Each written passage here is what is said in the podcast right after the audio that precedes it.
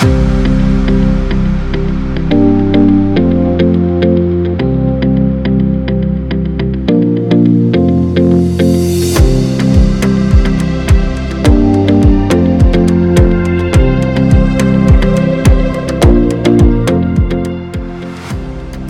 לכם, שומר סף מספר 102, ואנחנו מארחים, או שמא אני אומר חוזרים ומארחים, את, את מושיק קוברסקי, שלום מושיק. ערב טוב גדי. פעם שעברה אה, אירחתי אותך יחד עם גיא לוי, נכון? אה, וזה היה הרכב חסר, כי התארחתם פה על תקן אה, חצי מהצוות המוביל של פרויקט 315. אז בואו לטובת מי שלא ראה את זה בקיצור נמרץ, תגיד לנו שוב מה זה פרויקט 315 ותגיד לנו גם מי זה משה קוברסקי ולמה הוא הגיע לפרויקט 315. טוב, אז קודם כל על פרויקט 315 זה התארגנות של אזרחים, אנחנו קוראים עצמנו אזרחים בשירות האמת. Uh, היוזם של ההתארגנות היה גיא לוי, שחלקכם ודאי מכירים אותו, uh, מבאר שבע, uh, גיא פעיל הרבה שנים, היה. דובר של אמיר, נכון? של אמיר אוחנה? היה דובר של אמיר אוחנה עוד כשהוא היה חבר כנסת. כן. והוא היום איש שיווק מצליח, והוא נזעק כשהוא ראה את כתב האישום ושהוא נתקל באותו נספח שעכשיו כולם מכירים אותו של ה-315 סעיפים, 315 הסעיפים, והוא הסתכל על אחד מהם והוא גילה שזה בכלל לא עומד במבחן המציאות לעומת מה שהוא מכיר.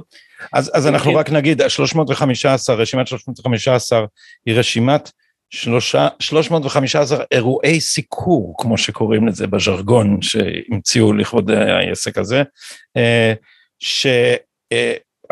שהפרקליטות הגישה לבית המשפט אחרי שאחד השופטים נזף בפרקליטים שמדברים על היער אה, של ההיענות החריגה, אבל לא אה, הביאו את העצים. אז, אז בעצם בית המשפט אמר להם, הבה נראה מה המקרים שבהם הייתה היענות חריגה וכיצד היא משתקפת בסיקור, ואז הגישו רשימה של 315 ואמרת שגיא הסתכל בראשונה וראה שהאירוע הסיקור מה, לא קיים פשוט, מה היה שם? לא, לא, זה לא היה שזה לא היה קיים, זה היה אירוע הסיקור דווקא היה קיים, אבל הוא היה קיים אצל כולם, זאת אומרת לא היה בזה שום דבר חריג. זאת אומרת, ביקשו, ביקשו, אה, שלחו, לא יודע, זה היה קומוניקט? איך זה... לא, מדובר, אני אדבר מה זה היה, זה היה אה, אירוע, זה היה בחירת אה, שרה נתניהו כאשת השנה של מגזין פורס. אה, האירוע הזה, כן. זה היה האירוע. בחירת אשת השנה נעשה על ידי המגזין פורס מדי שנה ומכוסה מדי שנה על ידי כל אחד מהאתרים הידועים, וגם באותה שנה זה סוכר. אלא שהפעם הם החליטו שזה נחשב היענות חריגה. אה, גיא גם ראה שהסיקור באתרים אחרים אה, היה יותר טוב מאשר בוואלה שטרחו לציין כל מיני דברים לא מחמיאים לגבי הגברת נתניהו. אה, ולכן הוא חשב שזה לא, בכלל לא צריך להיכנס בקטגוריה של היענות חריגה. הוא אמר אם אני גיליתי אחד אולי יש עוד. ואז הוא פנה אליי הוא הכיר אותי מעבודה קודמת שעשינו יחד, גם כן בהתנדבות, וביחד... אה, אתה יכול לומר מהי? מה, מה זו העבודה שעשיתם בהתנדבות קודם? בנושא הקורונה, בתקופת תחילת הקורונה עבדנו יחד אה, להכין קצת חומר למכרה משותפת, שאתה בטח מכיר, אני לא אציין את שמה, ובעקבות זה, בעקבות זה הכרנו, והוא ידע שאני יחסית טוב ב... אה, ניהול של אה, דאטה, תכף נדבר על הרקע שלי, אה, וכך הוא התחיל לעבור על, גייסנו צוות של מתנדבים, דרך הקשרים ברשתות החברתיות של גיא, הוא גייס מיד כחמישים מתנדבים, חילקנו ביניהם את כל 315 הסעיפים, והם התחילו לעבור עליהם אחד אחד ולספק לנו תובנות, והתובנות היו מדהימות, אה, תכף נדבר עליהם בהמשך, אבל אה, לגבי הצוות, אה, מיד אחרי זה ראינו שאנחנו צריכים עוד כוחות לנהל את הנושא, וצירפנו את דוקטור עדי סאבו, שאתה גם מכיר, כן. ועדי תוספת כוח מאוד מאוד רצינית, ואחר, ואחר כך צירפנו את משה מלל, שהוא גם איש הייטק, והוא גם תרם המון, וזהו, ארבעתנו מאז סוחבים את העגלה הזאת, נראה שעבר נצח מאז שהתראיינו אצלך, אני חושב שזה היה בסביבות חודש יוני, אה, מאז... משהו כזה, כמעט, כן, כמעט חצי שנה, כן. קרה הרבה מאוד, כל מיני מחקרים שעשינו, ש... שסרטונים שעשינו וזכו לתפוצה לא, לא רעה, והרבה מאוד מודעות ציבורית לעבודה שאנחנו עושים. אז, אז, אני, אז, אז בוא נגיד את הכתובת אה, של האתר שלכם, כי מי שרוצה לראות את הסרטונים במקובץ או את האינפורמציה באופן מסודר, הולך ל... הכי נוח זה ללכת לגוגל ולכתוב פרויקט 315, אנחנו תוצאה הראשונה או בין הראשונות, אותו דבר ביוטיוב, גם ביוטיוב אתם תגלו את ה... או לכתוב ביוטיוב פרויקט 315, יש שם את כל הפלייליסט של כל הסרטונים, אנחנו שחררנו עד עכשיו 24 סרטונים, אה, ביום ראשון אנחנו עולים עם סרטון חדש, אה, שהוא יהיה חלק מסדרה של שישה סרטונים שמתארים את התמורה כביכול בתיק 4000, אנחנו נדבר על זה גם היום. אז זה לגבי ה-315. ועכשיו אה, אתה, כמה מילים עליך, אמרת שאתה טוב בניהול דאטה. כן, אז, אז אני יליד נס ציונה, דור... זה חמישי. מקום, שם גדלים כל, כל קוראי הדאטה הידועים לנו. כן, האמת שיש תעשיית הייטק לא רעה בכלל בנס ציונה בשנים האחרונות. אתה כותב אה, בעיתון מקומי בנס ציונה, נכון? יש לכם... אני כותב, כן, כן, אה, יחד עם שותף, כן. אה, אני מאוד אוהב את נס ציונה, גדלתי פה כאמור ונולדתי פה, אבי נולד פה, אב סבי היה מראשוני המתיישבים מצד הסבא שלי, הסבא של סבתא שלי קבור בבית הקברות בנס ציונה. וואו. זהו, בגיל 20 אה, סיימתי תואר ראשון במתמטיקה מדעי המחשב והצטרפתי לאותה יחידה 8200 שאז אסור היה להגיד שאתה ב-8200, זה עוד היה סודי. אה, יצא לי להיות בפרויקט אה, בארצות הברית, פרויקט מאוד חשוב של חיל מודיעין, שנתיים וחצי, הבאנו אותו לארץ, היינו מעורבים בפעולות שקשורות לתקיפת הכור בעיראק, למבצע שלום הגליל, ועוד דברים שהשתיקה יפה להם. יש סיכוי שפרויקט 315 יתקוף באיראן? לא נראה לי, אבל אולי, אולי, אולי הוא יביא להנהגה שתהיה מסוגלת לעשות את זה בצורה טובה. אה, ואחר כך עברתי לשוק האזרחי, שמונה שנים אה, הייתי בהייטק בחברה בשם אופטרוטק שהתחילה כחברה קטנה וגדלה מאוד בתקופה שהייתי שם, אה, ואז יצאתי ויחד עם כמה שותפים הקמתי חברה משלי, מאפס, תוך שמונה שנים הבאנו אותה להנפקה בבורסה בגרמניה בשווי של 220 מיליון דולר, אה, ואז למעשה המשכתי בכל מיני תחביבים וגם הייתי קצת, התנדבתי קצת בפעילות פוליטית מאחורי הקלעים, יעצתי לשני אנשים נפלאים שהם לא איתנו לצערי, לא יודע אם זה מזל רע שלי, אבל אה, הייתי היועץ של אה, סגן שר הביטחון בשעתו זאביק בוים ושל אה, שר התיירות דאז בני ילון, שני אנשים נפלאים, אה, הכל בנושאים מדיניים בעיקר וההתנתקות די שברה הרבה דברים אצל כולנו ולמעשה המשכתי בקריירה בהייטק, הקמתי עוד שתי חברות והרבה פעולות התנדבותיות, שזו אחת מהן לדעתי חשובה. אז אתם אה, עיבדתם כמות גדולה של מידע בעזרת המתנדבים האלה, מפני שבניגוד למה שנראה, זה לא כמו, לא יודע, לבדוק אה, אסיסטנט שבודק footnotes אה, בדוקטורט, צריך לבדוק כל מיני פרמטרים וכל מיני עניינים. אז בוא תספר קצת מה התהליך. יש סעיף מתוך 315, כתוב שאני לא יודע, מלשכת נתניהו הגיע טלפון ודרשו, מה למשל? למשל הייתה דרישה אה, לכסות את ביקורו של נתניהו ביפן, לדוגמה. אז אה, ואכן אה, מופיעה כתבה, נתניהו ביקר ביפן, האם זו היענות חריגה?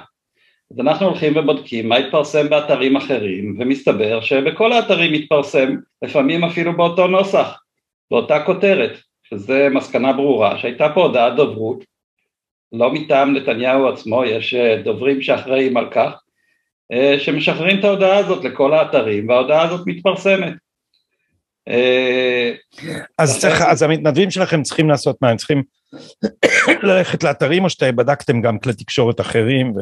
כן, כן, בנינו להם טמפלט שהם היו צריכים למלא אותו, שבטמפלט הם אה, מוצאים את הלינק לכתבה, הכתבות האלה עדיין קיימות, הם מוצאים את הלינק לכתבה, הם אה, מתארים מה נכתב בכתבה, הם שמים את הלינק בתוך הטמפלט, הם הולכים לאתרים אחרים לפי מילות חיפוש ותאריכים ומחפשים האם זה מופיע גם שם, והם שמים גם את כל הלינקים לאתרים האחרים, אה, וכך למעשה נוצר מסמך שיש בו 315 טמפלטס שמלאים מלאות בדאטה, ואנחנו לוקחים את זה עכשיו ולפי זה בונים כל מיני סיווגים ואטריביוטס. האם זאת הודעת יחסי ציבור, האם זה משהו חדשותי, האם זה על נתניהו, האם זה על משפחתו, האם uh, הייתה פה היענות בכלל, אחד הדברים המדהימים שגילינו שהרבה פעמים uh, לא הייתה בכלל היענות, אומרת כתב האישום אומר לדוגמה uh, בקשה מסוימת להסרת כתבה, הבקשה נענתה, אבל הכתבה עוד שם, ויתרה מזאת, איך קורה דבר כזה, אתה יכול להסביר? זה נורא פשוט, נורא פשוט, אני אסביר לך.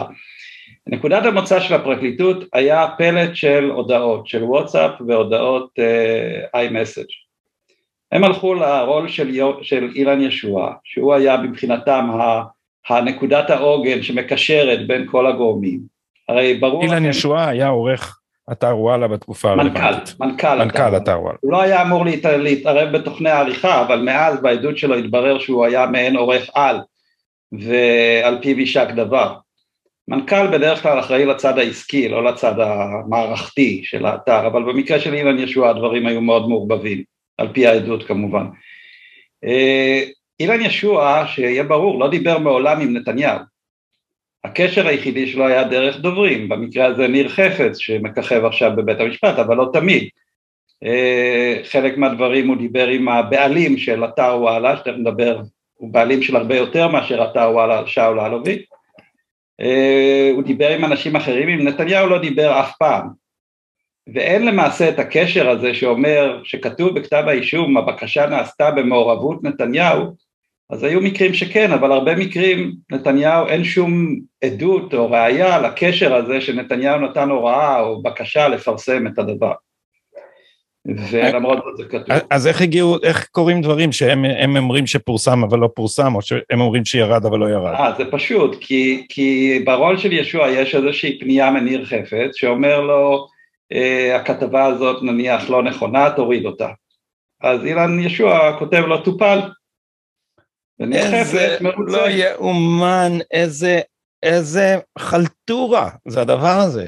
כן, כאילו זה... המשפט הכי חשוב בקריירה של הפרקליטות מאז משפט אייכמן, לא היה להם כזה דבר, עד כדי כך גדול, והם לא בודקים שהדברים שהם מגישים לבית המשפט הם נכונים. אז אתה אומר זה לא זדון ושקרנות, זה טעות, זה פשוט רש, רשלנות.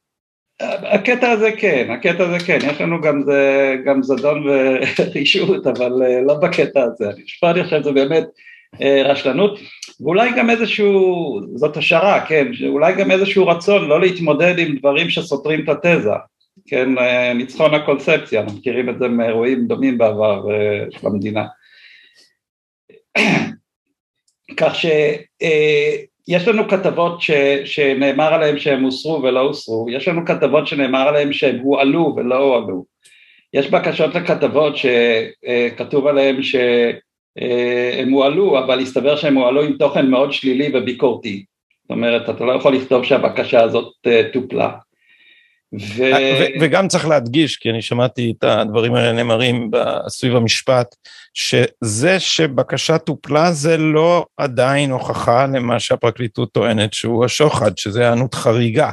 זאת אומרת, זה שהייתה היענות איזושהי, זה גם, גם סוגיה שצריך שהיא פחות מתחום המיון הדאטה, אלא יותר מתחום התזה המשפטית של, של הפרקליטות, זה שאיך מגישים אה, אה, סעיף אישום על היענות חריגה, בלי שיודעים מה זה היענות רגילה, אם יש דבר כזה, זה עצם הרעיון שהדברים האלה מדידים ומגוחך, אבל הם, הם הרי בכל רחבי כתב האישום והדיון לא, לא הייתה לא היה בנצ'מארק שאפשר להגיד, אוקיי, זה היענות אה, סבירה, זה רגיל בין פוליטיקאים ועיתונים, ופה זה היה חריג.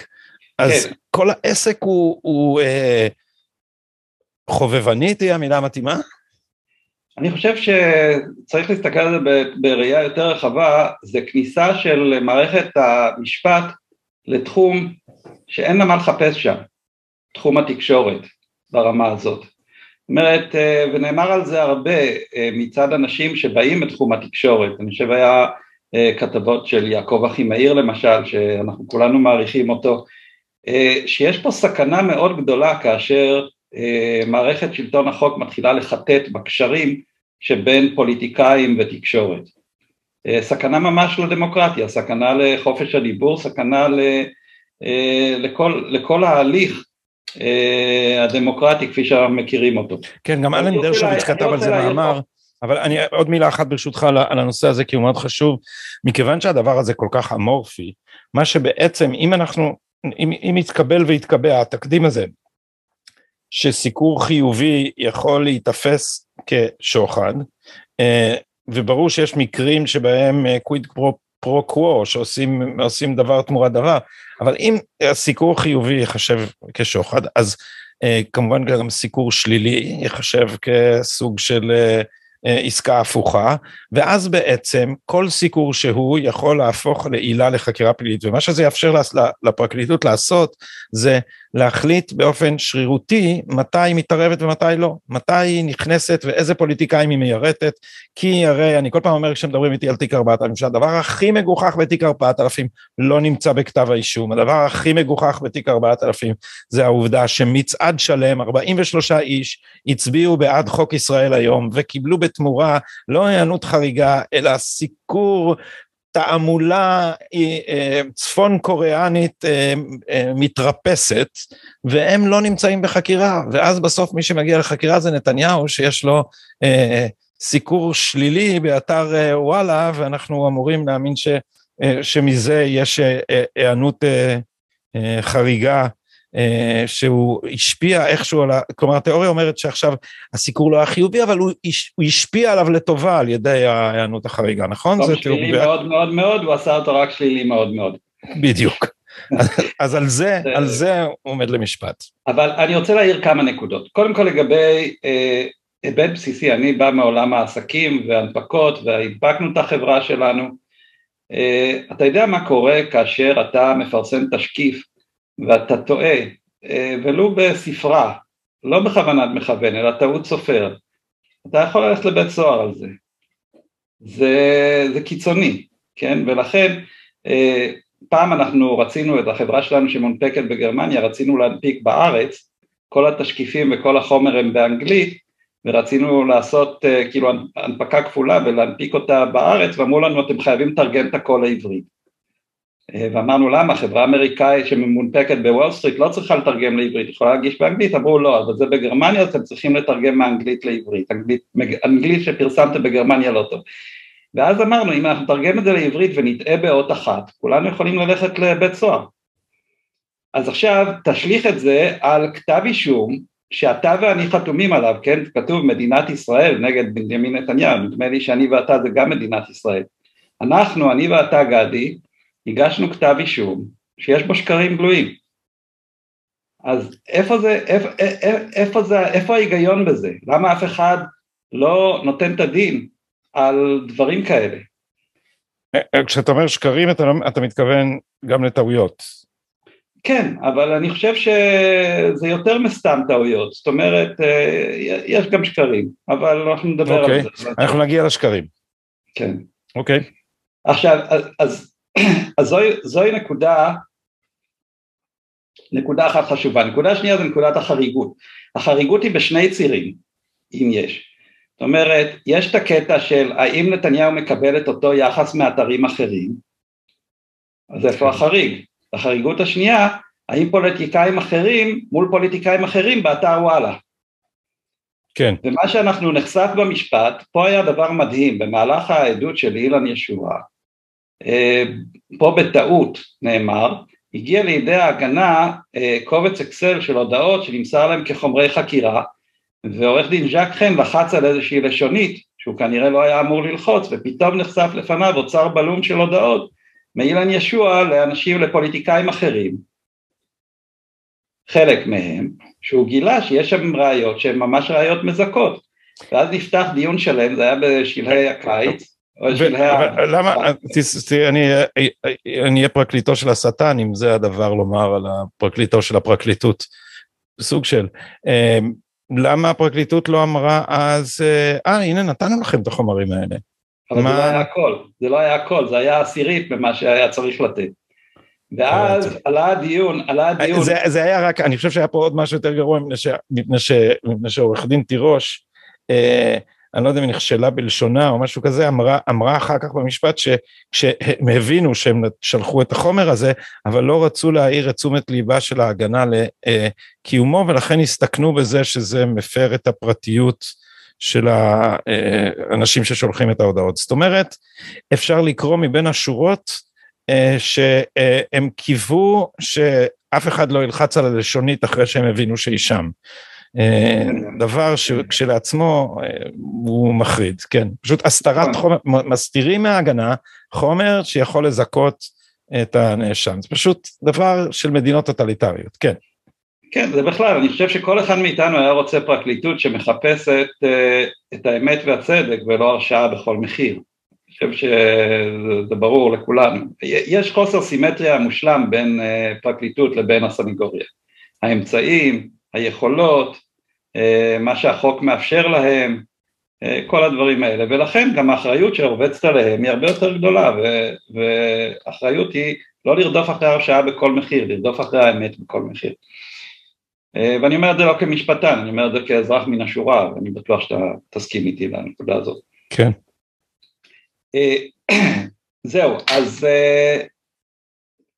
למעשה ראינו, ראינו ב-315 את כל ההיבטים האלה, אה, פריטים שנאמר להם שנענו ולא נענו, פריטים שנענו אמנם אבל הם לא היו חריגים כלל. אה, אני יכול, אתה רוצה שאני אשים את הדיאגרמה שמראה את החלוקה של המקרים? בבקשה. כן, אז בואו נעשה את זה שנייה.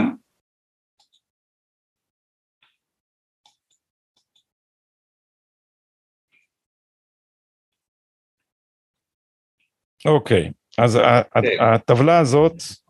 אה, הטבלה הזאת מראה את אותם 315 פריטים, כאשר מתוכם 136 הדרישה לא נהנתה. בניגוד לטענת הפרקליטות, הדרישה לא נהנתה, כן. נכון. 155 אה, ההיענות לא הייתה חריגה, הייתה אמנם היענות אבל היא לא הייתה חריגה. שזה, אמרנו, קטגוריה אחת של הדבר הזה זה ש... זה שהודעת אה, דובר, זאת אומרת שפורסם שהפרסום נבע מהודעת דובר, יש עוד קטגוריות בתוך ההיענות הלא כן, חריגה? למשל, אם, אם ביום הבחירות אה, יש סרטון של נתניהו ולידו יש סרטון של כל הפוליטיקאים האחרים אה, הולכים להצביע או הולכים לכותל, אז אין בזה שום דבר חריג, למשל. כן, אוקיי. אה, אפילו אם הסרטון הזה הוא סרטון שנשלח רק לוואלה, כי, או שרק צלם של וואלה צילם אותו והוא לא מופיע באתר אחר, באתר אחר יופיע משהו אחר.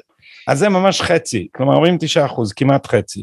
יחד עם הדריש, הדרישות שלא נענו, אם אנחנו יכולים להוריד יחד את כל הירוק, מתקבל אצלנו 92 אחוז מכל המקרים הם עור ופרח, כלום. דרך, כן, כן.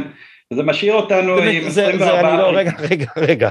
זאת אומרת, הגישו רשימה לבית המשפט, ש-92 אחוז ממנה זה כלום בפיתה. כן, ואנחנו רואים עכשיו בבית המשפט שבן צור עובר אחד-אחד, אה, תכף נדבר גם על, ה, על לוח הזמנים של תיק 4000 שהוא מעניין בפני עצמו ומה החלק של חפץ בעניין, אנשים למשל לא יודעים, חפץ לא היה שם כל התקופה, זה מדובר רק על חלק מהתקופה, כנ"ל פילבר, כנ"ל, באמת, יש פה תקופה של ארבע שנים שצריך למפות אותה ואנחנו נמפה אותה. אבל אוקיי, ביתר... אז בוא נעבור ותחזיר לנו, אחרי, ת, ת, נסיים עם הטבלה ותחזיר לנו את uh, זיו פניך על המסך לפני שאנחנו רואים עוד uh, טבלה, אבל ת, תספר, רגע, בוא, בוא תגיד, אז ארבעה אחוז אין מעורבות?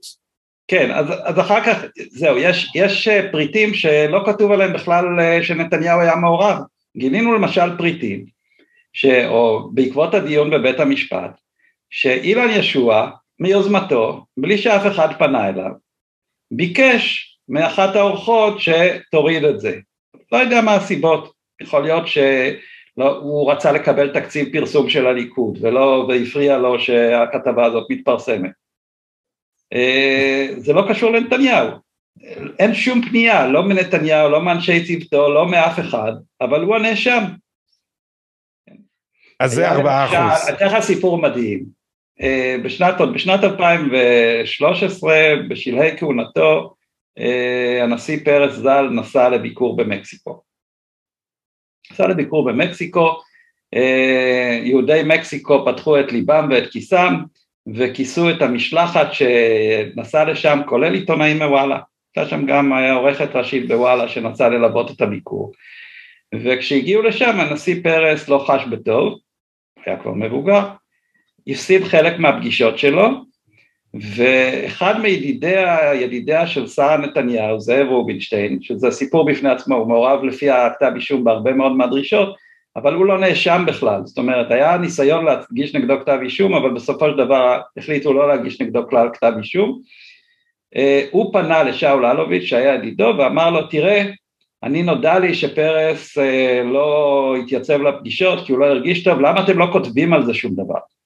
אז זה נכנס כסעיף בכתב אישום, כאילו פנייה להודיע למה פרס, אז בן צור אומר, הנה, הם נסעו ואנחנו קיבלנו מתת. כן, אז זה ארבעה אחוז, ויש לנו עוד... כן, יש שם עוד פריטים שקשה מאוד להגיד מה הם, כי כתוב אירוע בתאריך כך וכך, אירוע לא ידוע, או משהו כזה. בסדר, לא יודעים להגיד. אז זה עוד שני אחוז, שאנחנו לא יודעים אם כן או לא. ויש שם שישה פריטים, בסוף נשארנו עם שישה פריטים, אחד מהם למשל זה דרישה לכיסוי פעילות ספורטיבית של נתניהו בכנרת. גלישה על גלשן סאפ, חצי יום, אז כולל תמונה. אז uh, בדקנו, גם, גם עלה בבית המשפט, אכן זה היה בלעדי, זה כוסה בוואלה באופן בלעדי, אבל מה מסתבר? ניר חפץ אמר לאילן ישוע, אתה כל הזמן רוצה פריטים בלעדיים לוואלה סלבס, אני שולח לך את הסרטון הזה של נתניהו גולש בכנרת, clickbait נהדר, תשים אותו, כולם יעשו לך follow-up, קבל הרבה כסף. זאת אומרת, לא היה פה צ'ופר לנתניהו, הצ'ופר היה בכלל לוואלה. וזה אצלנו אחד מהשישה מקרים של הענות החריגה. של הענות חריגה. מה הכי חמור? נגיד שאני עכשיו, נגיד שאתה עכשיו התביעה, מה, על מה היית הולך? אנחנו יודעים את הסיפור של הרעיון שהיה עם דוב גילהר, שזה בכלל סיפור פנטסטי, מזה עשו תוכניות, הציגו את זה במקור, אה, כתבו על זה הררים של מילים, איך נתניהו הפך להיות עורך בוואלה וערך סרטון של רעיון של דוב גילהר, אסון ושוד בשבר. ואז מתברר הסיפור האמיתי בבית המשפט ונחשף הסיפור האמיתי. אה, מה שקרה שם, אה, שוואלה רדפו חודשים אחרי נתניהו שיבוא להתראיין, אה, קצת לפני הבחירות, שבוע לפני הבחירות, מדובר בחירות 2015, אה, אכן אה, אילן ישוע הצליח לשכנע את ניר חפץ לתת להם את הרעיון הזה, ניר חפץ התייעץ עם נתניהו, נתניהו אמר אני את דוב גילהר לא רוצה, הוא מראיין אגרסיבי, הוא נכנס לדברים, הוא קוטע אותי, הוא שואל שאלות קנטרניות, אני רוצה מראיין אחר. אילן ישוע שכנע את ניר חפץ וניר חפץ שכנע את אה, נתניהו שזה בסדר שדוב גילהר יראיין אותו והם ממש סיכמו. נתניהו אמר תשאל מה שאתה רוצה אבל רק יש לי בקשה לא להיכנס לדברים ולחתוך אותם באמצע ולא לשאול שאלות קנטרניות אתה יכול לשאול על כל נושא בעולם חוץ מזה. אה, הסיכום היה על דעת אה, אילן ישוע על פי ניר חפץ, ניר חפץ מעיד שזה היה סיכום חד משמעי וגם אבי אלקלעי שהיה אז אה, עורך החדשות של, עורך האתר. דב גילהר טוען שהוא לא קיבל את הסיכום הזה, לא יודע. בכל אופן הרעיון היה איום ונורא. נתניהו התפוצץ, כי אה, אפשר לראות את הרעיון הזה עד היום, אתה יכול לראות איך הוא נכנס לדברים, שאל אותו על כל מיני קטנות, היה אז פרשת המעונות וכל מיני עניינים וכולי, לא שאל אותו על הדברים הבאמת אה, חשובים לפני בחירות שקשורים במדינה. נתניהו אמר, הוא לא רוצה, הוא אומר, לא רוצה שיפרסמו את הרעיון הזה בכלל, וזכותו, כי כשהופרו סיכומים, אתה יודע, יש כלל בין עיתונאים ובין, אה, אם אתה לא עומד בסיכומים, אז הוא ביקש לא לפרסם. ניר חפץ רצה שזה יתפרסם, שכנע אותו, ואז אילן ישוע אמר, בוא, יש לי הצעה בשבילך. אני אשלח לכם את הרעיון ותורידו את הקטעים שלא נראים לכם. Mm-hmm. הצעה באה מאילן ישוע, כן, לא מנתניהו. נתניהו נעתר בקושי, הם באו, עברו על הרעיון, סימנו כמה קטעים, מה אתה חושב קרה? הרעיון שודר בלי שהקטעים האלה ירדו. זאת לא היה שום עריכה ושום דבר בסוף. היה, כן, האמת שהייתה עריכה, זה התגלה גם עכשיו בדיון. הורד קטע אחד, בכלל בלי ידיעת נתניהו, על דעת אבי אלקלעי, קטע שהיה קשור למאיר דגן ז"ל, שהוא חשב שזה לא כדאי שזה יתפרסם. זה היה העריכה היחידה, שום עריכה של נתניהו, שום דבר. אז uh, יש uh, בכל זאת משהו ש, ש, ש, שאם היית הפרקליטות היית אומר על זה, בוא נלך על זה? תראה, כל הנושא בפני עצמו, אני לא חושב שאפשר להתייחס להיענות חריגה כאל מתת בעסקת שוחד. ושים לב מול מה הם מציבים את זה, מציבים את זה מול שוחד שלכאורה, ואנחנו אם תרצה נדבר על זה, אה, שאלוביץ' קיבל בתמורה 1.8 מיליארד שקל. אוי, התמורה הזאת היא 1.8 מיליון שקל, גם אני כבר כתבתי על זה, זה פשוט, מיליארד, כן, המספר מיליארד. הזה הוא, הוא, הוא אגדה אורבנית, בכלל לא ברור, כן, טוב, בסדר. ברור לי לגמרי איך הם הגיעו אליו, ברור לי לגמרי, אני יכול להסביר לך את זה לפרטים. זה, זה הסכומים של שני העסקאות, של עסקת יד 2, 800 מיליון, ושל, אה, והמחיר של, אה, של עסקת בזק יס, אבל זה לא, זה לא הטבה, זה כסף ששולם עבור שווי כן. של חברה, זה מה... כן, בדיוק. זה, זה, זה, הרגולטור אפשר לבצע עסקה שבה שני הצדדים הגיעו למחיר, מה כאילו... אבל הציבור חושב שהרוויחו פה 1.8 מיליארד דולר על חשבון הציבור. מיליארד שקל, כן. כן. מיליון שקל, סליחה, על חשבון הציבור. כן, לא, לא, אין פה שום קשר לציבור, לגמרי לא, להפך, הציבור הרוויח ממיסים, עסקת יד שתיים היו מיסים שנכנסו לקופה הציבורית, זה ברור, מיסים שבאו מכסף שהגיע מחו"ל, שהוא בכלל לא היה כסף ישראלי, מאקסל שפרינגר שקנה את יד שתיים. כן. אז אה, כן. בכל אופן, אה, צריך להבין, כל, כל, כל התקופה שתיק 4000 מדבר עליה, היא תקופה של ארבע שנים. ארבע שנים שהתחילה, לטענת הפרקליטות, עסקת השוחד נרקמה בארוחת ערב שנערכה בסוף שנת 2012 בביתם של הזוג נתניהו, בארוחת ערב הזה היו רק שני הזוגות, הזוג נתניהו והזוג אלוביץ', הייתה ארוחת ערב חברתית, אין שום ראייה מה היה בשיחה הזאת, יכול להיות שזה היה סתם שיחת ערב ידידותית, הם טוענים ששם גמלה עסקת השוחד חודש לפני בחירות 2013. אה, בא עורך דין בן צור והוכיח, וגם אנחנו הראינו את זה בסרטונים שלנו ועל סמך מה שחקרנו, בכל החודש הזה שבין אותה חתימה על עסקת שוחד לכאורה ועד בחירות 2013 שזה היה אירוע מאוד חשוב, בתקופה הזאת הם קוראים תקופת הפיק הקטן, יש הפיק הקטן לפני בחירות 2013 והפיק הגדול לפני בחירות 2015. בכל התקופה הזאת 315 הסעיפים מכילים שמונה אירועים באותו חודש. בן צור הראה שני דברים בבית המשפט. ראשית, הוא הלך וקטל אחד אחד את האירועים, והראה, כמו שאנחנו הראינו בסרטון שלנו, שאפשר למצוא בערוץ שלנו, שהאירועים האלה או שלא קרו כלל, למשל, אחד האירועים מדבר, אם אתה זוכר, גם על זה היה הרבה בתקשורת, על זה שהייתה פנייה מטעמו של נתניהו לפרסם שאביו של בנט התפר... אה, השתתף בהפגנה אה, נגד רבין בשעתו, אביו של בנט ז"ל, ושאשתו של בנט עבדה במסעדה לא כשרה במנהטן, נכון? כולם זוכרים. אני זוכר את זה, כן. אבל זה לא קרה, לא התפרסם מעולם, וגם הפנייה, אם הייתה, הייתה מצידו של אותו זאב רובינשטיין, לא, בכלל אין הוכחה שזה נעשה בידיעתו של בנימין נתניהו, וזה אחד מאותם שמונת אירועים שקרו בתקופת הפיק הקטן. במקביל, עורך דין בועז בן צור מראה שבתקופה הזאת התפרסמו עשרות כתבות שליליות נגד נתניהו. עכשיו, תהיו אנשים הגיוניים ותחשבו, אה, אתם כרגע חתמתם בארוחת ערב על עסקת שוחד שאתה תיתן מיליארדים, ומיד אחרי שחתמת על העסקה, אותו אתר שאמור לתת לך את המתת מתפרע נגדך בכתבות שליליות ללא שום גבול וללא שום סייג. אני הייתי מבטל את העסקה הזאת מיד אחרי זה, כנראה שעשיתי עסקה עם הבן אדם הלא נכון. אבל הם טוענים שהוא המשיך אותה עוד ארבע שנים אחרי זה. מרוב שהוא היה מרוצה מה... מהשירות. כן. עכשיו, מה קרה בארבע שנים האלה? הארבע שנים האלה של תיק 4000, צריך לחלק אותם לתקופות.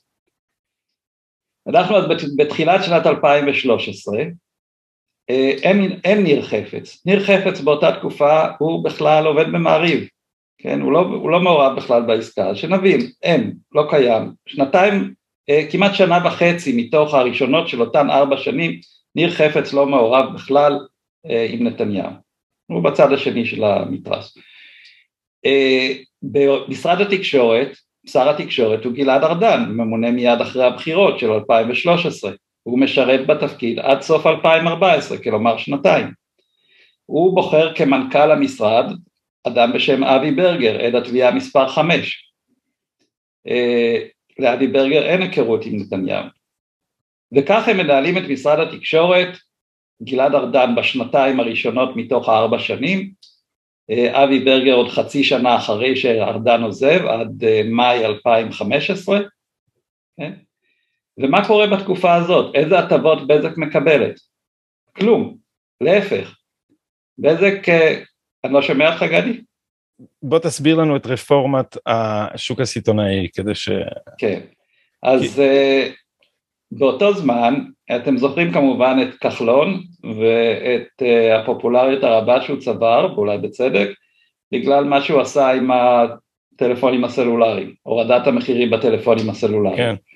מכלול רחב על הרפורמה הזאת עד למשרד האוצר ומפלגת כולנו והפך להיות אביר זכויות הפרט והגנה על הצרכן. ואביר הגנה על מערכת המשפט, על בית המשפט העליון. זה כן, זה יותר, יותר מאוחר. בכל אופן אה, זה מושא קנאה לכל שר שרוצה להתקדם, הוא רוצה להיות כחלון יותר מכחלון. וגם גלעד ארדן קיבל ירושה של אה, ועדת חייק שקבעה שאת אותו דבר שעשו בסלולריים, שהכניסו כל מיני אה, חברות שאין להן תשתית, אבל הן קונות את התשתית בזול, באופן סיטונאי, מהחברות הגדולות בסלולרי, כמו סלקורם, פרטנר, פלאפון, ומשווקות את זה לצרכן במחיר X פלוס משהו, אה, רוצים לעשות גם בטלפוניה הקווית ובאינטרנט. וזה בעצם רפורמת השוק הסיטונאי, באים לבזק ואומרים, אתה מוכר לצרכן אינטרנט במחיר מסוים, גבוה, תמכור את זה למתחרים שלך במחיר הרבה יותר נמוך, והוא ימכור את זה לצרכן במחיר קצת יותר גבוה, וכך אנחנו ניצור תחרות. אה, בזק היא חברה פרטית, צריך לזכור, בזק אה, במקור הייתה חברה ממשלתית ומונופול, אבל מאז קרו הרבה דברים ונכנסו מתחרות לתחום. אה, ובזק לא אהבה את רפורמת השוק הסיטונאי והתחיל משחק של הורדת ידיים, שזה לגיטימי. אה, אבי ברגר, שבעדות שלו התברר שהוא בא, ידעו את זה גם קודם, אבל זה נחשף יותר, שהוא למעשה היה ארבע וחצי שנים בפרטנר. זאת אומרת, מתחרה אה, נחוש של אה, בזק ופלאפון, שהיא חברת בת של בזק. והוא לא עשה לבזק חיים קלים. אבל זה, זה החלטות, החלטות ממשלתיות, אפשר להתווכח עליהן. אבל בואו נדבר איך זה מתקשר לכל מה שנקרא עסקת בזק יס, כי, כי, כי זה הסעיף הגדול בכתב האישום שלכאורה אה, נתניהו סייע לאלוביץ'. אז צריך להסביר מה, מה בעצם, מה, מה קורה פה, טיפה ללכת אחורה ברשותך. כן. שאול אלוביץ', שאול אלוביץ' במקור אה, את, את עיקר ההצלחה שלו היה בזה שהוא הקים את חברת יורוקום שהייתה יבואנית לישראל של נוקיה. פעם נוקיה זה היה השם. הטלפון. הטלפון, ודרך אה, נוקיה ועסקים אחרים, אינטרנט זהב, אה, יורוקום הצליחה מאוד. והוא היה אחד מהמקימים של חברת יס, יחד עם בזק, שבאותה תקופה הוא עוד לא היה בבזק, יחד עם בזק הוקמה יס בסוף שנות התשעים. אה, ו... וחברת יס היו לה, היו לה עוד אה, משקיעים, בהדרגה יורוקום, יורוקום קנתה את יתר המשקיעים והגענו למצב בתחילת, בשנת 2012, ש-yes מוחזקת 50 פלוס, קצת מעל 50 אחוז על ידי חברת יורוקום שהיא בבעלות מלאה של שאול אלוביץ', וקצת מתחת ל-50 אחוז על ידי בזק, שני בעלים, זה דבר אחד. במקביל, למעשה בלי קשר, אה, שאול אלוביץ' קנה בהרבה כסף אה, מחיים סבן את ההחזקה שלו בבזק. ואלוביץ' הוא לא הבעלים היחיד של בזק, הוא מחזיק בקצת פחות מ-30% מבזק, שזה אה, גרעין שליטה, והיתר זה בידי כל מיני מוסדיים, קרנות פנסיה, הציבור וכולי, בזק היא חברה בורסאית. אז הוא עכשיו מחזיק את בזק, לבזק יש כל מיני חברות בנות. אחת מחברות הבנות שלה זה אה, בזק בינלאומי, אחת מחברות הבנות שלה זה פלאפון, ואחת מחברות הבנות שלה זה אינטרנט זהב. אה, ובזק אה, הייתה רוצה ש-yes תהיה חברה שלה בבעלות מלאה. יש הרבה יתרונות שהחברה היא כבר היום חברת בת שלה, אבל עם קצת פחות מ-50 אחוז.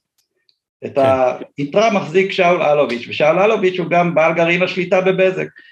אז היה להם את כל הסיבות בעולם לרצות שיס תהיה בבעלות מלאה של בזק. כדי שזה יתבצע, חברת יורוקום שהיא מחזיקה 50 נקודה משהו מחברת יס צריכה למכור את המניות שלה לבזק. זאת אומרת העסקה היא לא בעצם עסקת בזק יס, היא עסקת בזק יורוקום. הסחורה כן. שעוברת זה מניות יס, חשוב להבין. עכשיו, כשהם רצו לעשות את זה, הגוף הראשון שהם היו צריכים לפנות אליו זה הממונה על ההגבלים העסקיים. הממונה על ההגבלים העסקיים בשנת מרץ 2014 אחרי בדיקה מאוד מקיפה נתן אישור לעסקה הזאת. מה הוא בודק? הוא בודק האם העסקה הזאת תשפר את התחרות או לא תשפר את התחרות בשוק והגיע למסקנה שזה דווקא ישפר את התחרות. עד מספר 6 שהעיד במשפט, דרור שטרום, הוא היה פעם בעבר הרחוק ממונה על ההגבלים העסקיים והוא נזכר כיועץ עבור יורוקום לייצג אותם באותו מסע, באותה בקשה לממונה על ההגבלים העסקיים והוא כנראה עשה את עבודתו טוב כי האישור הזה התקבל כבר במרץ 2014, שימו לב אנחנו שנה ושלושה חודשים לתוך עסקת השוחד, כן במרכאות. עד אז כאילו לא נתן להם כלום, גם לטענת כתב האישום, לא היה שום דבר, שום אירוע בתקופה הזאת. ואז אבי ברגר, הנושא הגיע למשרד התקשורת, באופן טבעי מה שצריך משרד התקשורת לעשות, שלב הבא זה לקחת את האישור הזה מהממונה על עסקיים, הוא מתפקד כמעין תחנת מעבר, להעביר את זה לגורם הבא שצריך לבדוק, שזה מועצת הכבלים והלוויין, מסע בנבחי הרגולציה, הרגולציה הישראלית. מועצת הכבלים והלוויין צריכה לבדוק את זה כי יס היא חברת לוויין ולכן הם צריכים לתת את אישורם לנושא אבל בשביל זה הם צריכים לקבל בקשה ממשרד התקשורת לעשות את הבדיקה. ופה זה נתקע אנחנו במרץ 2014 ביוני 2014 יס שהיא מעוניינת בעסקה הזאת יותר מכל כי היא רוצה שבזק תהיה הבעלים שלה מלאה ואז היא תוכל להשקיע שם ותוכל להתחרות באחרים. אז יס מגישה את הבקשה הרשמית למשרד התקשורת ביוני 2014 ואומרת אנא אשרו לנו את העסקה הממונה אישר בבקשה תאשרו. ואז מה שמסתבר הדבר המדהים שמסתבר בעדותו של אבי ברגר שלא אמרו להם ניתן לכם אישור אם תעשו ככה וככה ולא אמרו להם לא ניתן לכם אישור כי אנחנו לא אוהבים אתכם לא ענו להם פשוט לא ענו במשך חודשים ארוכים תשעה חודשים לא ענו להם. עכשיו שואל השופט למה לא עניתם? אז אבי ברגר אומר היה עומס. תשובה מספר אחת, היה עומס. אה, תשובה מספר שתיים, הם עצבנו אותנו, הם פנו לבג"ץ על השוק הסיטונאי. אבל מה, מסתבר שהם פנו לבג"ץ רק בשנת 2015, מה קרה מאמצע 2014 עד סוף 2015, שישה חודשים? לא, לא יודעים. ואז הוא אמר, הייתה הנחיה של השר ארדן, ארדן לכרוך את האישור של העסקה עם השוק הסיטונאי שדיברת עליו. כלומר, כדי שבזק אה, יקבלו את מה שהם רוצים, כלומר... הם צריכים להפסיק להציק בעניין ה... הם צריכים לקבל את התנאים שלנו בעניין, אז אומרים, אבל הודעתם להם שזה באמת מה שהם צריכים לעשות? לא. אז הם היו צריכים... אין שום מסמך כתוב, שום דבר כתוב בנושא, אה, דיבורים, דיבורים בעל פה.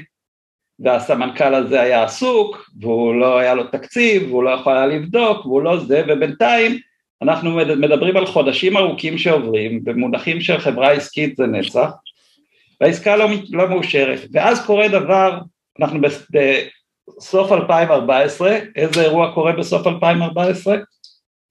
גדעון סער מתפטר, חשבתי שתדע גדי. לא, לא, אני בזמנים, אני חלש. אבל אה, לא, למה גדעון התפטר ב-2014? אה, אה, גדעון סער, אוקיי, סליחה. זה לא צריך להיות חזק בזמנים בשביל לזהות את הדבר הזה. כן, כן אוקיי, לא. ואז נוצר חור, משרד הפנים ריק. נתניהו עוד לא יודע שהוא הולך לבחירות. הוא הלך לבחירות לא בגלל תיק 4000, בגלל תיק 2000, הכל מתחבר, אבל זה סיפור אחר. אבל הוא עוד לא יודע שהוא הולך לבחירות. אז uh, הוא צריך למצוא מישהו שימלא את משרד שר הפנים, ויש לו מועמד, גלעד ארדן, חושב שהוא uh, כוח מוביל בליכוד, והוא צריך להיות שר הפנים.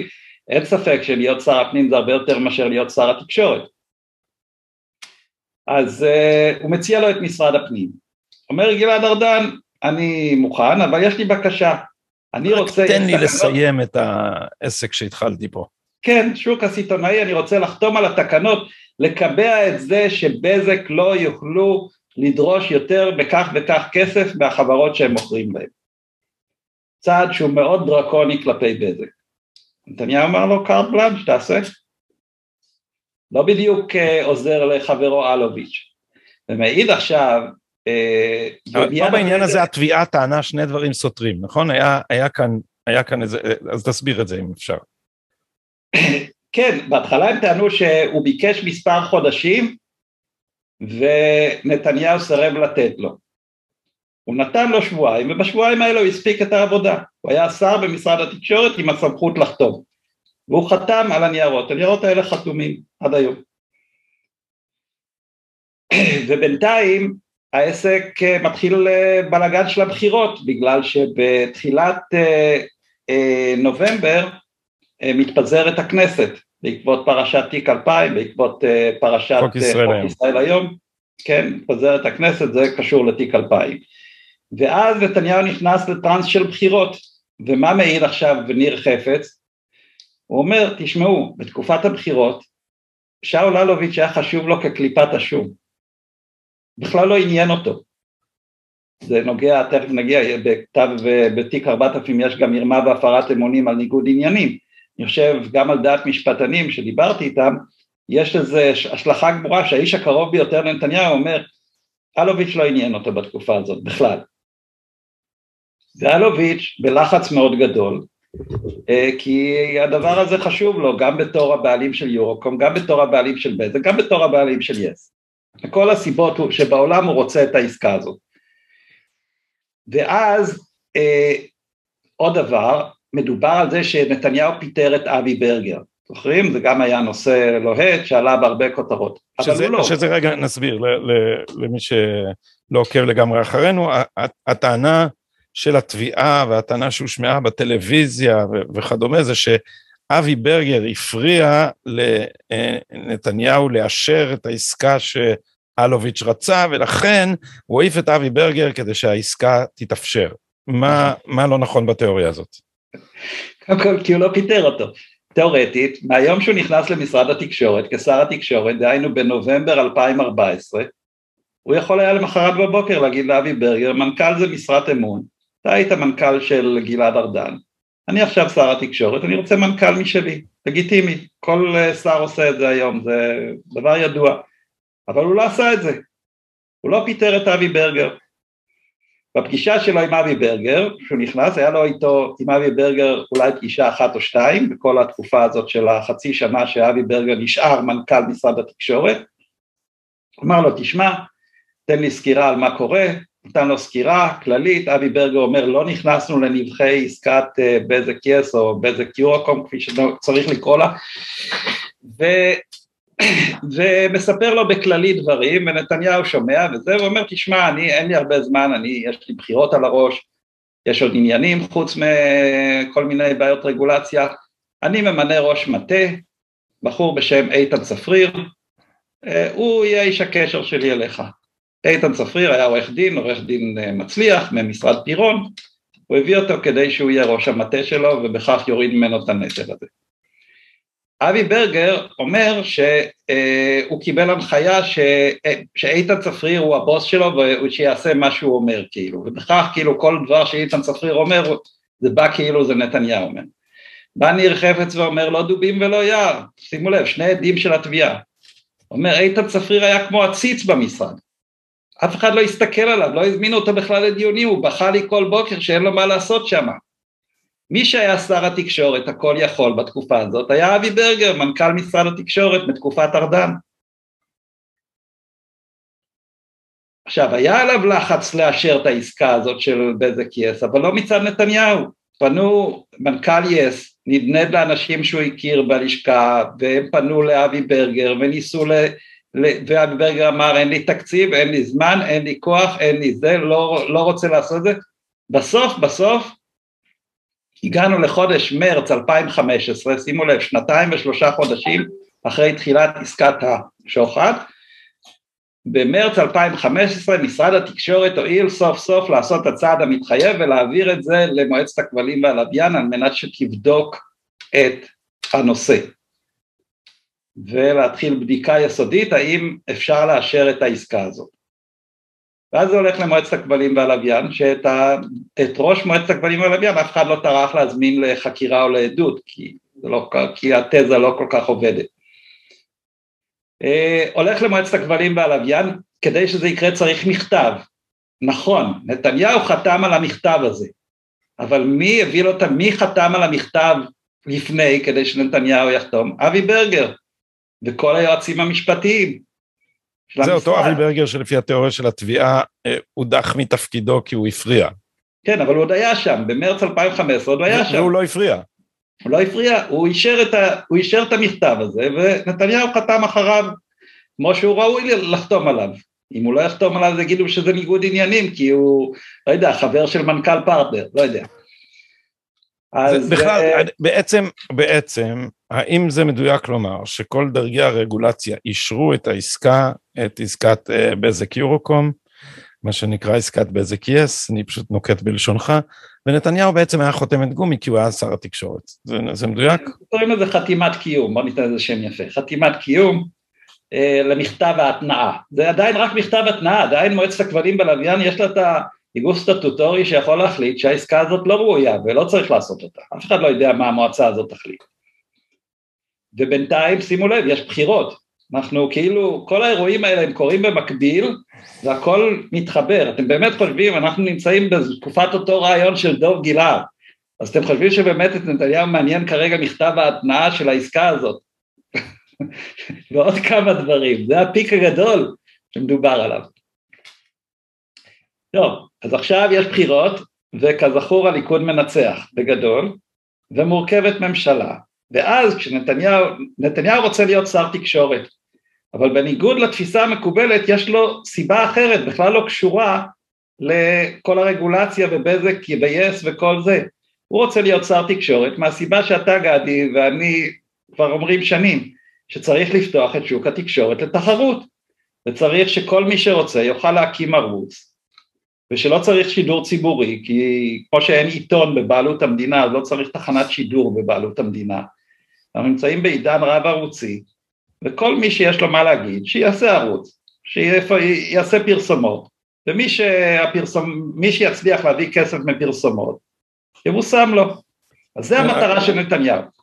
יש, אני, אני אומר משהו בסוגריים פה שלא לא בהכרח קשור לשיחתנו, אבל מכיוון שגם משרדי הפרסום נשלטים באופנים שונים, ושוק הפרסום נשלט באופנים שונים על ידי השמאל, אז אחת השיטות עם ערוצי אה, תקשורת מתחרים בעלי נטייה ימנית היא לחנוק את הפרסומות שלהם. זה מאוד נכון, קשה להשיג נכון, פרסומות. אז כן, אז נכון. נתניהו רוצה לחולל רפורמה בשוק הזה, מכיוון שנתניהו, שאתה יודע, זה כאילו זה הצל ההפוך של ה... או המשפט הוא הצל ההפוך של המציאות, שיש תקשורת שהיא עוינת לנתניהו במידה מטורפת. ונתניהו מנסה לא ליצור, לא להשתיק אותה, אלא לפתוח את השוק ככה, שגם ל, לימין יהיה פתחון פה, ועל הדבר הזה, ואני אומר לך, כשהיסטוריונים יסתכלו על כל פרשת תיק 4000, זה מה ש... וכל תיקי האלפים, גם, סליחה, גם תיק 2000. נכון, זה, מה שהתמונה שתעלה זה שהאליטה כולה התגייסה לשמור על המונופול שלה על התקשורת. וזה האליטה כולה זה מהעבריינים או הנאשמים אה, כמו מוזס ועד, ה, ועד המחוקקים של חוק ישראל היום. דרך הפרסומאים וכל השאר, על זה העניין, זאת הסיבה שכל הדבר הזה התפוצץ, מכיוון שהאליטה מחזיקה בידה את המפתח למה הציבור ידע. ועל נכון. זה היא לא מוכנה לוותר, ונתניהו נגע בזה, למרות שהתמונה היא לגמרי הפוכה, שלא רק שהוא לא שולט בשוק התקשורת, אלא הוא נחבט ונרמס על ידי תקשורת שהיא עוינת, זה לא אני אומר, אני רק, רק עכשיו מצאתי כמה ציטוטים מעיתונאים בכירים שאומרים אם ראש הממשלה חושב שהתקשורת שמה לה למטרה להדיח אותו, צודק, כתב למשל רביב דרוקר ב-2015, לפני, לפני כתבי האישום האלה. נכון. אז, אז, אז, אז הסיפור הוא הסיפור של התקשורת, כן. נכון, לגמרי, וזאת גם הסיבה שנתניהו רוצה את משרד התקשורת, אה, הוא הצליח שם חלקית, אה, אל תשכח שערוץ 20, שהיום ערוץ 14, למעשה גם עמד לפני אה, חיסול, כי דרשו ממנו שהוא יהיה בעצם ערוץ מורשת זניח, ותודות לאותה ממשלה שכיהנה בין 2015 ל-2019, צמח בסופו של דבר מה שהביא היום לערוץ 14. אבל זה מה שנקרא מעט, מאוחר, ובהחלט לא מספיק. בכל אופן, נחזור לעניין, אז הוא רוצה להיות שר התקשורת מהסיבות האלה. וכשהוא נכנס לשר התקשורת במינוי קבוע, הוא רוצה להביא לו מנכ"ל כלבבו. ואז הוא מודיע לאבי ברגר, דבר מקובל לחלוטין, כי מנכ"ל כאמור משרת אמון ונהוג לפטר מנכ"ל על ידי השר החדש, אנחנו רואים שהממשלה הזאת עושה את זה כל הזמן, והוא מביא את שלמה פילבר.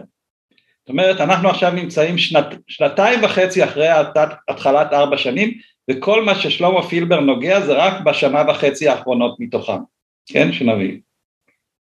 כן. מבחינת הטיימינג. ומה תפקידו של שלמה פילבר מבחינת בנרטיב של התביעה? עושה רושם שהוא לא, אני, לפי הציוצים, לפני הציוצים שלו, אנחנו נצטרך תכף לקצר כי אנחנו מתקרבים לסיום, אה, אבל מה, איך הוא משתבץ בנרטיב של התביעה? טוב, אז אה, שלמה פילבר, קודם כל, הוא בא מרקע ניהולי, הוא עורך דין, יש לו מוסמך במנהל עסקים, הוא עשה תפקידים מאוד מאוד אה, בכירים בעבר של ניהול משאבים מאוד גדולים, הוא אכן לא הכיר את אה, משרד התקשורת, אבל הוא בא בשביל ללמוד. שלמה פילבר ראה שרפורמת השוק הסיטונאי תקועה. ומי שמעוניין יכול לראות הרצאה של שלמה פילבר מאוגוסט 2016, הרצאה מאלפת שהוא נתן באוניברסיטת תל אביב, ולמעשה הוא אומר שם על זה, זה תקופת זמן, שנה אחרי שהוא מונה, תזכרו הוא מונה באמצע 2015 וההרצאה היא מאמצע 2016 וזה שנה כמעט לפני שהוא התחיל להיחקר, זאת אומרת הוא עוד היה על הסוס, הוא חשב שהוא במצב טוב ואז הוא נתן הרצאה והוא הסביר את המדיניות שלו, כל מה שהתביעה רואה כ- כדברים לא כשרים, הוא סיפר עליהם, הוא לא עשה אותם בסתר, הוא אמר, אני הולך לעשות אותם. מה הוא אמר? בקצרה, הוא אמר, הבעיה העיקרית של ישראל זה בצורת תקשורת. זה לא אם אתה משלם לאינטרנט 40 שקל או 60 שקל. בקרוב יהיו אפליקציות כאלה ויישומים כאלה אה, ואינטרנט אוף תינגס ודברים כאלה שהתשתית התקשורת בישראל פשוט לא תעמוד בקצב ואנחנו בפיגור רב. חייבים להתקין את כל ישראל בסיבים כמה שיותר מהר וליצור, להכניס את אה, הדור החמישי של הסלולר ויש רק שני גורמים שיכולים לעשות את זה, שתי חברות, חברות הסלולר הן רעבות ללחם, הן מרוויחות גרושים היום, הודות לרפורמת הסלולר של כחלון, אז אנחנו האזרחים מאוד מרוצים מזה, אבל חברות הסלולר אין להן גרוש להשקעות, הן רק מסתכלות על המאזן וכמה שיותר כסף שיהיה להם בחודש הקרוב. שני גופים יכולים להקים את התשתיות, זה הוט ובזק, וכדי לעשות את זה צריך להגיע איתם להסכם.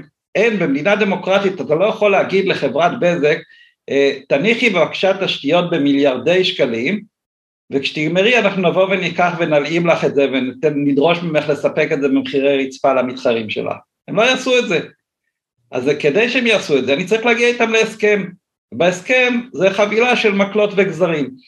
אז קודם כל כשהוא נכנס לתפקיד הוא כונס את בזק בסכומי עתק, כן, אותו שלמה פילבר שהוא הביא נתניהו כדי לעזור לאלוביץ' ידידו, כנס את בזק במיליוני שקלים, בספטמבר 2015, מה שאבי ברגר לא עשה, כן, אז זה קודם כל שיהיה on the record, לא מוזכר בכתב האישום כמובן, ואז הוא נכנס לדיבור צפוף איתם וגם עם הוט, איך מביאים לכך שפורסים סיבים בכל הארץ. ולצורך זה הוא מוכן לוותר, הוא מוכן לוותר ברפורמת השוק הסיטונאי, לעשות את זה כן, אבל בצורה אחרת, לא אכנס לפרטים, מנגנון של ריסייל במקום מנגנון כזה, לא משנה. הוא מנסה להגמיש את זה כדי שיהיה להם סיבה להשקיע בסיבים. הוא מנסה הוא אומר, תשמעו, אתם רוצים שבזק ויס, שיס תהיה חברה בבעלות מלאה של בזק, אה, זאת אומרת, העסקה כבר נחתמת, היא כבר בבעלות מלאה, ויש עניין של הפרדה תאגידית, הפרדה מבנית, שוב פעם, לא אכנס לכל הפרטים, אבל הוא רוצה להקל עליהם בתחום הזה, שוב פעם, עבור המטרה הגדולה. המטרה הגדולה זה לשפר את תשתית התקשורת של מדינת ישראל. היום ציינת את הציוצים של שלמה פילבר, הוא אומר, הציוצ... עיכוב של ארבע שנים בפריסה של הסיבים עלה למדינת ישראל 50 מיליארד שקל. ולמה היה עיכוב? אז בואו נדבר. אז בשנת, בסוף 2015, באוקטובר 2015, מתפרסם מאמר, מאמר של גידי וייץ, אתה יודע אותו, מאמר כן. המפורסם, שהמאמר הזה חודשיים אחרי זה גידי וייץ קיבל פרס אה, סוקולוב, והמאמר הזה אומר שוואלה זה אתר משועבד לנתניהו, ועושה, ונתניהו בעצם עורך דברים מאוד תמוהים קורים בוואלה. שזה, שזה, אבל זה מדהים שמקבלים פרס סוקולוב, על, על מה נתנו לו פרס סוקולוב? על, על, על סיוע בהדחת נתניהו, נכון? כאילו, אפילו אם לא מודים לזה. אבל לא ידעו אז, זה היה חודשיים אחרי, על לא הסיכוי, על הסיכוי, כן, על כן. הסיכוי, הרי לא היה פה, לא, היה, מבחינת התחקיר העיתונאי זה התברר כעורבא פרח. היום אז, בוודאי, אנחנו אבל יודעים. אבל זה אותו דבר, אתה, אתה, יודע ש, אתה יודע מי קיבל פוליצר ב-2018 בארצות הברית? הניו יורק טיימס והוושינגטון פוסט. על מה? על, הפר, על, על האגדה של הקנוניה בין טראמפ לפוטין, שהיה עליה רק הדלפות שקריות. אז האנש, החבר'ה האלה נותנים לעצמם פרסים על הדבר שהם באמת עושים. הדבר שהם באמת עושים זה לסלק מנהיגים שהם לא אוהבים, זה מה שהם עושים. דיברנו על המקבילות בין ישראל וארצות כן, הברית, כן. אני ואתה הרבה. בכל אופן, אה, כמו שאתה יודע, מאמר בארץ שקול לפתיחת חקירה של מבקר המדינה, מיד. ואז המבקר מתחיל לפשפש, ואין אפס, כשהמבקר מפשפש המבקר מוצא. מה זה מוצא? הוא מוצא שלא בסדר שלא קידמו את השוק הסיטונאי, לא בסדר זה, לא בסדר זה, בקיצור, מתחיל תהליך שבסופו, באמצע 2016, נתניהו חותם על הסכם ניגוד עניינים, שהוא לא יעשה שום דבר שקשור בבזק, ומובא שר חדש למשרד, השר צחי הנגבי, שהוא שר במשרד התקשורת לענייני בזק, כדי שנתניהו לא יצטרך לעסוק בענייני בזק. כלומר, מאמצע 2016 נתניהו כלל לא עוסק בבזק. אבל דבר אחד חשוב, נעשתה בדיקה, כשהוא חתם על הסכם ניגוד העניינים הלכו ועשו בדיקה, משרד המשפטים, משרד התקשורת, לגבי כל ההחלטות שהתקבלו קודם, וראה איזה פלא, יש מסמך שאומר שכל ההחלטות התקבלו כחוק ובצורה טובה, לא היה ניגוד עניינים שנתניהו גרם להם. אה, זה מסמך שהיה קשה מאוד להגנה להשיג אותו. מי הפריע להשיג אותו? היועץ אה, המשפטי, היה חסוי, מסמך חסוי, כן. אז, זה, זה, זה גם המסמך שאמרו שאיילת שקד לא כן. אפשרה להשיג. כן, כן, כן, כן. אז, אז המסמך הזה למעשה אה, הוא גם חלק ממענה לכתב האישום בנושא ניגוד העניינים בתיק 4000, כי הנה יש פה מסמך שאומר שכל השלוש וחצי שנים הראשונות מתוך עסקת השוחד, אה, נתניהו לא עשה שום החלטה שנוגעת לניגוד עניינים, אבל תן לי לספר לך עוד דבר אחד פנטסטי, וזה עסקת יד שתיים, שזה אנשים לא יודעים, שזה בכלל, זה הזוי, הרי אמרנו יש חור שחור, בשנתיים וחצי הראשונות הם לא יודעים למי לייחס, פילבר עוד לא שם. חפץ הגיע אמנם באמצע 2014 אבל לא התעסק בשום דבר עד הבחירות של 2015 ומטבע הדברים גם פילבר אומר אני לא התעסקתי בכלל ברגולציה, אני לא יודע מה זה, הוא אומר את זה עכשיו בעדות שלו. אז מה, מי היה הנושא והנותן לנושא, מה היה השוחד בשנתיים הראשונות של עסקת השוחד? הרי לא הגיוני שאלוביץ' חתם איתו על עסקה בסוף 2012 וחיכה בסבלנות שנתיים וחצי לשוחד, לתמורה הראשונה. אז היו צריכים לגרד משהו, ומה זה המשהו הזה? אז ככה, יד שתיים היא חברת בת של וואלה, שהייתה חברת בת של בזק בינלאומי, שהייתה חברת בת של בזק. זאת אומרת, יד שתיים היא חברה נינה של בזק. אתם כולם יודעים מה זה יד שתיים, זה לוח הודעות אינטרנטי, כן, מאוד מצליח. ובלוח הזה התעניינה חברה גרמנית בשם אקסל שפרינגר, חברת תוצאה לאור גדולה. והם הציעו לשלם בשבילו 800 מיליון שקל, סכום עתק. כן? מהסכום הזה דרך אגב בונוס גדול הלך למנכ"ל, אילן ישועה. אילן ישועה. בכל אופן, יש חוק הבזק, או אה, אה, חוק הצו הבזק משנת 97, שאומר שכל דבר שבזק עושה, בגלל שבזק פעם הייתה כל התקשורת במדינת ישראל, כל דבר שבזק עושה צריך אוסף שלם של אישורים, החל מראש השב"כ והמוסד וממונה על הגבלים עסקיים סוללה כן, שלמה. כי פעם זה חשבו שמי שמחזיק שליטה בבזק יכול לשתק את כל אה, התקשורת בישראל. כן, אמרו איזה שייח' סעודי יקנה את בזק ויסגור לנו את השלטר. אז זה, זה צו הבזק, ולתוקף זה גם לוח מודעות אינטרנטי אה, כלול בזה, והוא צריך את כל האישורים האלה. ובסוף כל האישורים האלה חותם שר התקשורת, שבאותה תקופה זה גלעד ארדן, אנחנו מדברים פה על אה, אמצע 2014, ואז בסוף צריך לחתום ראש הממשלה. מביאים את זה לראש הממשלה, וראש הממשלה חתם, עכשיו תשמעו, עוד פעם, ראש הממשלה, תקופה קרובה לחטיפת הנערים, צוק איתן, באמת אכפת לו שאקסל פרינגר קונים את יד שתיים. הוא הביא לו ערימה של ניירות לחתימה, ואנחנו עושים על זה סרטון, ביום ראשון מתחילים את סדרת הסרטונים על התמורה, אז הקדשנו סרטון אחד ליד שתיים, כדי שאנשים יבינו. והוא חתם על הנייר. הוא יכול היה לא לחתום על הנייר אחרי שכל אותם אנשים חשובים חתמו, ברור שלא.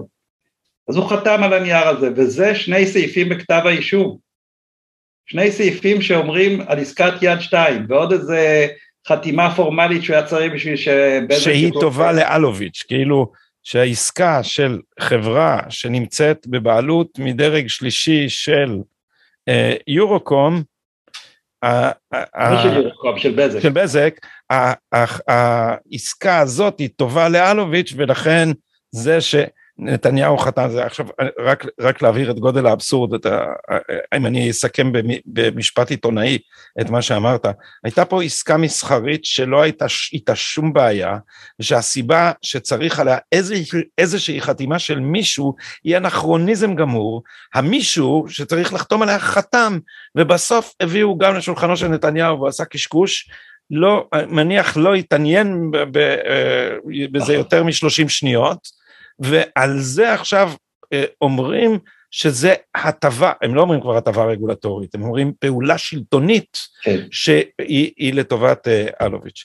זה אה, כמעט אין, אין אה, פסיק בתיק האבסורדי הזה שהוא לא על גבול הקומי. אז אתה קורא לזה שקר, גדי? אני אגיד לך איך, מה, מה אני חושב על זה עכשיו, אה, אה, כי, כי כבר זמן מה אני חושב על זה, המשפט הוא בכלל ספיח. המטרה הייתה להדיח את נתניהו והיא בוצעה, וגם החקירה היא לא נועדה להפיק כתב אישום, כתב האישום הוא תוצר מרושל כמעט מחשבה בדיעבד, כי אם מסתכלים על זה רגע מרחוק אז מה קרה פה? העיתונות שרקה ואז גויס כל המנגנון של המדינה כש, כי, לעשות אה, מבצע ענק לחיפוש לכלוכים על נתניהו. מכיוון שהתקשורת, היכולת של החקירה שלה מוגבלת, בעצם נפתחה פה זרוע תחקירית ענקית שנקראת גופי האכיפה של ישראל, שמעכה עדים, סחטה, רימתה, החרימה טלפונים, עשתה פעולות שעיתונות לא יכולה לעשות. למה? לא כדי להגיע למשפט, אלא כדי לספק לכלוך שהעיתונות תוכל להשתמש בו נגד נתניהו. ולכן ההדלפות זה עיקר העניין, השותפות של חבורת המושחתים שנקראים כתבי משפטים היא לב הדבר, כי כל המנגנון הענק הזה פעל בשירות פגיעה בנתניהו בבחירות על ידי גרירת שמו כמושחת בעיתונות. לכן האירוע הוא בכלל אירוע תקשורתי, והמשפט עכשיו הוא כאב ראש, שיהודית תירוש המסכנה צריכה לעמוד שם עם הסמרטוט הזה שהוא... אל תרחם עליה, אל תרחם עליה, אני לא, לא מרחם עליה, כי לא יקרה לה כלום, כי לא יקרה לה כלום. לא, לא יקרה לה...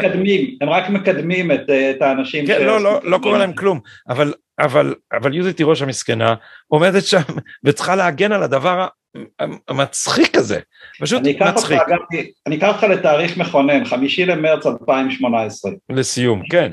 חמישי למרץ 2018 זה התאריך שבו אה, ניר חפץ חתם על הסכם עד המדינה. אה, הוא היה השלישי, לפניו חתמו, אתה יודע את שני העדים האחרים. אה, פילבר. פילבר וארי הרו. כן. ארי הרו זה בכלל סיפור מדהים, הוא מעורב בתיק 2000, כי ו... הטלפון שלו היה זה שהקליט את השיחה עם מוזס. הוא הקליט לבקשת נתניהו, כן? שתיים מתוך שש השיחות. לא וזה היה לטלפון שלו. תיק 2000 זה נושא תוכנית נפרדת, ארוכה גם. אבל בכל אופן, החקירה של ארי הרו, שהביאה ל... החקירה של ארי הרו שנעשתה, היא מספקת המון המון תובנות לגבי כוונת החוקרים. החוקרים אומרים לו בחקירה, יש לי את הציטוטים המדויקים, הם אומרים לו, תשמע, אתה לא במצב טוב, אתה יודע מה אנחנו מחפשים, אתה היית ליד נתניהו הרבה מאוד זמן, אתה יודע מה זה פסול ומה זה לא פסול, לא מעניין אותנו איזה סיגר פה או סיגר שם, תביא לנו דברים הרבה יותר רציניים.